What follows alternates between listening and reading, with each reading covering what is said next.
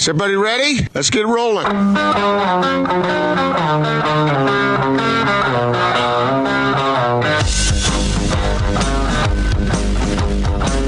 This is The Big Show on 97.5 1280 The Zone and The Zone Sports Network. Big Show, Gordon Monson, Jake Scott, 97.5 and 1280 The Zone. Sounds of the week right there brought to you by RGS Exteriors. They will improve the curb appeal for your house with James Hardie Brickstone and Stucco Exteriors along with soffit fascia and rain gutters. Check them out at RGS Utah Siding com. Gordon, we're going to uh, talk to uh, Dan Lohmann coming up here momentarily, director of the movie The Clown Prince of Basketball, documentary about Hot Rod Hundley, who passed away five years ago today. So we'll talk to Dan coming up here in a moment. I, I still haven't recovered from your, your not sports report. I can't believe that whole buildup was to a, a cow joke. Well, I mean, it, it, there was more to it than just that. That was just like the exclamation point. You know, this whole no sports thing, I, I feel like it's dangerous for you. you think, really? I, I feel like it, it, it, it, it it at least sends the signal to you that you have the freedom just to make, you know, seven, eight, nine minute cow jokes. Uh, it was one week moment. All right, That's all right, all? seven minutes worth a week. I, I It's a long week moment. Yeah. Do I do I need to self-flagellate here to make it right? I, I, I don't think you need to flagellate at all. Thank you. All right. Although I'm we are social distancing, so, you know, I'm not in the same room. So maybe, uh, you know, you flagellate all you want, Gordon. Go right ahead. I think you're getting your words. Oh, am up. I? Am I? Yes. Different meeting there. Yeah. I, I, I I'll, I'll try to do better. Okay, good. That's all we can ask, Gordon. Uh, that's all we can ask. Uh, daily drops coming up at five thirty. Stay tuned for that. I haven't decided what I'm going to do yet today. Gordon, have have you been giving it no, some thought? I haven't given it thought, but I haven't settled on anything yet. But I have one in mind that I'm considering, but I'm not absolutely sure of it yet. But I would really encourage our listeners to stick around for that because that's pretty fun stuff. All right, let's uh, let's jump out to the Sprint special guest line. Lease any phone and get an iPad or Samsung Tab A for ninety nine ninety nine. Visit the Sprint store nearest you. Joining us now, he directed the Hot Rod Hundley documentary on Amazon Prime. He is Dan Lohmann with us here on the Big Show. Dan, thank you very much for a few minutes. How are you doing? Doing well. Thanks, guys. Thanks for having me on. You're welcome. Uh, thanks for joining us. And it's it's kind of crazy to think that Hot Rod passed five years ago today. It certainly does not feel like that long ago. But talk to us a little bit. Give us an overview of uh, of the documentary and what folks can check out. So yeah, it, it is amazing. It's been five years um, since he passed away, and at about the time that he did pass away is when I, I really uh, started to look into who Hot Rod Hundley was uh, behind uh, the scenes. Who was he uh, behind the voice of Utah Jazz? And uh, there's just there's a lot of depth to who Hot Rod was. He had a lot of darkness in his childhood that I think at times was kind of glossed over. Uh, people did mention that he had a hard life, but I don't know if they really knew just how hard it was. And that uh, tough upbringing that he had really shaped who he became for the rest of his life. Uh, we were able to talk to his three daughters who were incredibly open uh, about who Hot Rod was and uh, who he became uh, as a person uh, in their life and also out of their life. So there's a lot of texture to the documentary. Uh, we did not, uh, this is not a fluff piece about Hot Rod. Uh, we wanted to be as totally open and honest as we could about who the man was. What of all the things that you came across is one of the more interesting uh, aspects to the whole uh, to, to his journey? I think the uh, I think the darkness that kind of stuck with him for a, for a long period in his life. Uh, although people knew him as this outgoing, gregarious, um, incredibly upbeat uh, person, he always had kind of a darkness that tugged at him. Um, there were certain things that he would do. Uh, he was known as uh, America's guest, and if you were ever out with him, um, you were going to be buying the beers that night. He wasn't going to be laying down any money.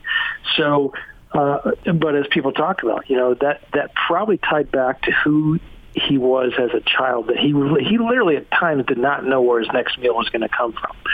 So I think that darkness, as we as we dipped into that and talked to people, especially his three daughters, and how open they were about that, um, that was that was really a an eye opening piece of the documentary for us. How did the family feel about the finished product with the documentary after it was released? Um, honestly, they loved it. They they really really enjoyed it. Um, they were very appreciative of the time that we took to research every part of of Hot Rod and who he was um, in front of the camera and at his house and with his family and uh, back at his time at West Virginia University.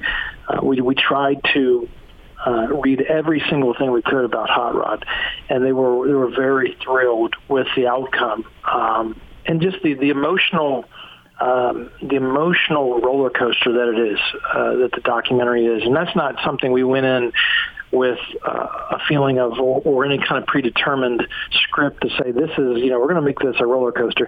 That's how it was. That's what his life was, and it just went up and down. And a lot of people have told us they laugh during the documentary, they cry, um, and and it just it it's a wide range of emotions. I can relate to some of this, what you're saying here, because when you delve into the life of an individual, sometimes that individual, if he's living, uh, wants only the best things to be put forth, or the family, if they're if they're gone and all that, they they want it to be like a public relations glossy uh, portrayal. But the real interesting aspects are these battles that you're talking about, and really, it brings more power. It brings more honesty. It brings more effect on those who watch it because they can't relate to somebody who just lives this perfectly pristine life uh, because nobody does. And so when you present something the way you guys did here, I, I think it is a service not just to the man himself, but uh, it, to those who are absorbing and trying to understand uh, who this man was. I think that's a great point. That's a great point about it because there there are no perfect families. There are no perfect individuals, and every family has its flaws. And as much as we want to take these stars of of the pro sports leagues, of the college level, of our announcers, of all these people, we want to put them on a pedestal, and and we want to think of them in a certain way. But everybody has issues. Everybody deals with something. And so to be able to pull back the layers on who Hot Rod was, I think it gives a deeper appreciation later now than even when people loved him when he was he was calling all those those Utah Jazz games, um, all the catchphrases that people still say. I, I think that people now maybe appreciate who Hot Rod was, uh, and in a different light, um, they can see that this was a man who dealt with a lot of things throughout the course of his life.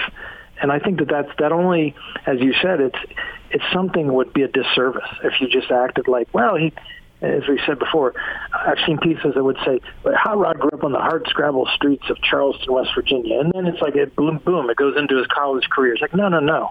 There's there's a whole lot there that affected him for the rest of his life. Dan Lohmann is with us, uh, director of the Hot Rod Hundley documentary on Amazon Prime. Is there something, you know, for jazz fans out there, uh, is there something that stood out to you maybe that you learned that you did not know about him or that maybe fans would not know? That's a good question. I, I would say probably the complexity of the relationship that he had with his family, with his three daughters, and with his wife and that isn't something that was talked about a whole lot. Um, the daughters, you know, they moved with with him to New Orleans when he took the New Orleans Jazz job, and things were not working out there. And uh, the girls and his wife Flo moved back to Phoenix after a, a period of time, and from that point forward, they never lived together again.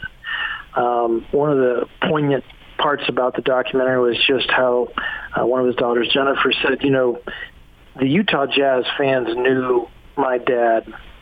You know, they they heard from him every night. I didn't, because that's in the days of you didn't have internet, you didn't have a way of being able to hear those games or see those games, and so they kind of were picking up pieces about who their father was in different areas and in different time and in a different period of technology. And so to hear the complexity of how they came to a resolution uh, about who he was and when he was fighting dementia and Alzheimer's, um, that was that was really something um, that we weren't expecting. And when we sat down with the interview, we didn't know where it was going to go with, with the three daughters. And when they opened up about that, that was something that, that nobody was really prepared for. Dan, how did he develop into such a fine broadcaster? I think a lot of it was his natural ability to be a performer. You go back to the to the point of him being in junior high and high school, and they talk about him that he was already entertaining. He knew how to grab a crowd. And some people just have the gift of gab, but also other people just have a way of being able to draw you in. And he had that. And you can't teach that, I don't think. So he took that and he ran with it. And, and one quote that I read from him when he was in college, the first time he performed a trick shot, um, he said when he heard the crowd react to it, he could feel it in his bones. So I think that that kind of became part of who he was as an announcer. That I think he really enjoyed everybody reacting to, to him and his calls and his catchphrases.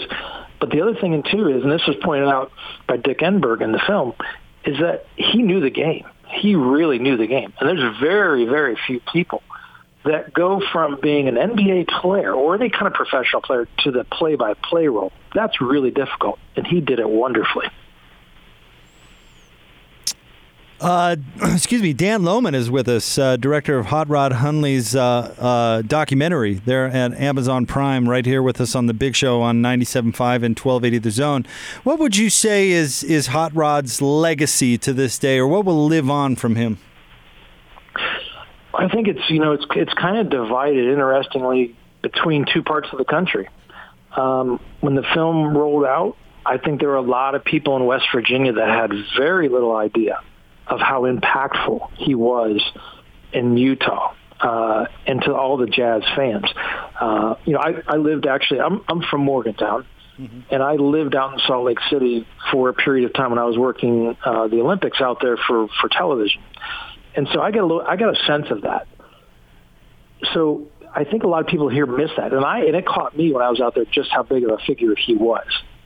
So I think you have one that side of it, and then conversely, on the flip side, is that the Utah Jazz fans maybe didn't know how big of a deal he really was at West Virginia. And, and to this day, people talk about him uh, and all the things he did. And to the point of when he had his number retired, he hits a hook shot in a full suit that's buttoned up, a 15-foot hook shot. So um, I think that I think the impact on both sides for both of those fan bases is is something that people can take away.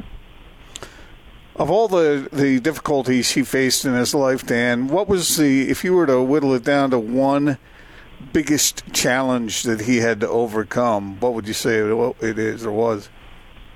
I think when he knew that he had an NBA career in front of him as a player that he wasted away to some degree, that he was partying so hard in that period of time that he realized later in life that he really screwed up a chance. And he wasn't going to do that again.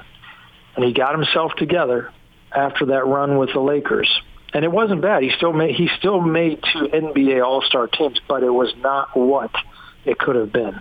And he openly admitted that.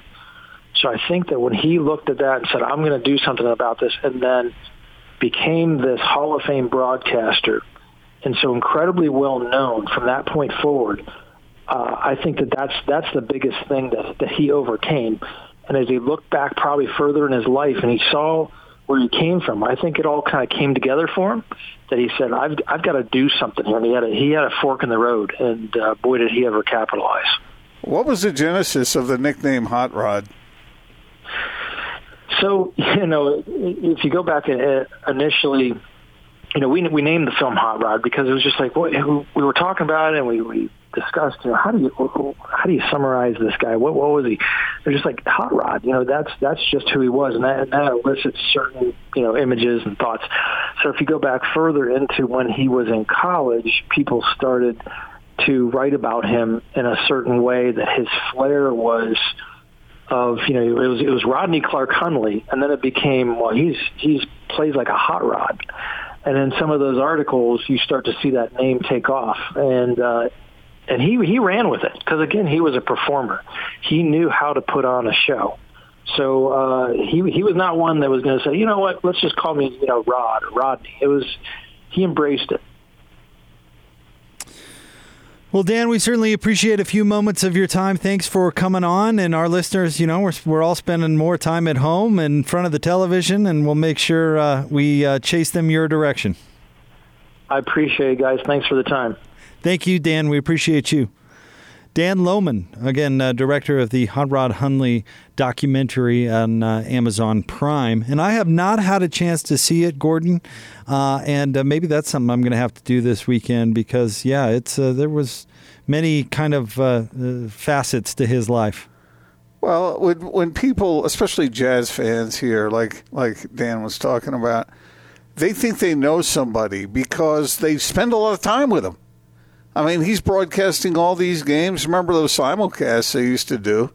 Uh, and uh, listeners and viewers uh, thought they were friends with Hot Rod. They thought they knew him, but there's all kinds of stuff that goes on behind the scenes. There's all kinds of complexities, like Dan was talking about, that folks have no idea uh, about. So uh, yeah, this is an opportunity to get to know Hot Rod a little better, and in, in, in a way that fills in all those gaps. I still drive by the building that used to be Hot Rod Hundley's restaurant all the Yeah. time. I, I think about it every time I drive by there because we we went there when I was a kid. We went to Hot Rod Hundley's restaurant, and more often than not, he was there. Yeah, a lot of stuff, a lot of stories uh, surrounding that uh, establishment. Yeah, no, no doubt about it. So uh, that was very interesting, and would encourage So folks where, to go where, ahead and cons- uh, where can we consume see that. it? Where- Uh, Amazon it, Prime. Amazon Prime. You on Amazon Okay. Prime, Gordon? I think I have that. Yeah. Okay. You think you do? You don't Well, know? my- You're my not sure? My kids figure all that stuff. I say, hey, let's watch something, and then they all, always know how to get to it exactly. So ki- your your kids are actually the remote for your remote. Is that is that what you're saying?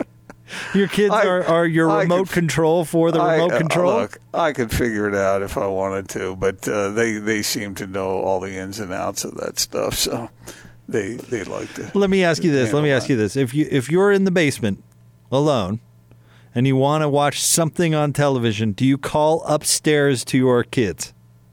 Uh, only if I can't figure it out on my own. So yes. Maybe sometimes there may be an occasional call for help. but Maybe. there, are, there are certain there are certain things that I do know how to handle. I want you to know that. But Hey, you, uh, you know what? If you don't need to learn, Gordon, you, I, I get it. Well, you know, it's like Austin when when I had to put the remote equipment together. I mean, he was all skeptical that I could, you know, plug in four different plugs. We were all skeptical.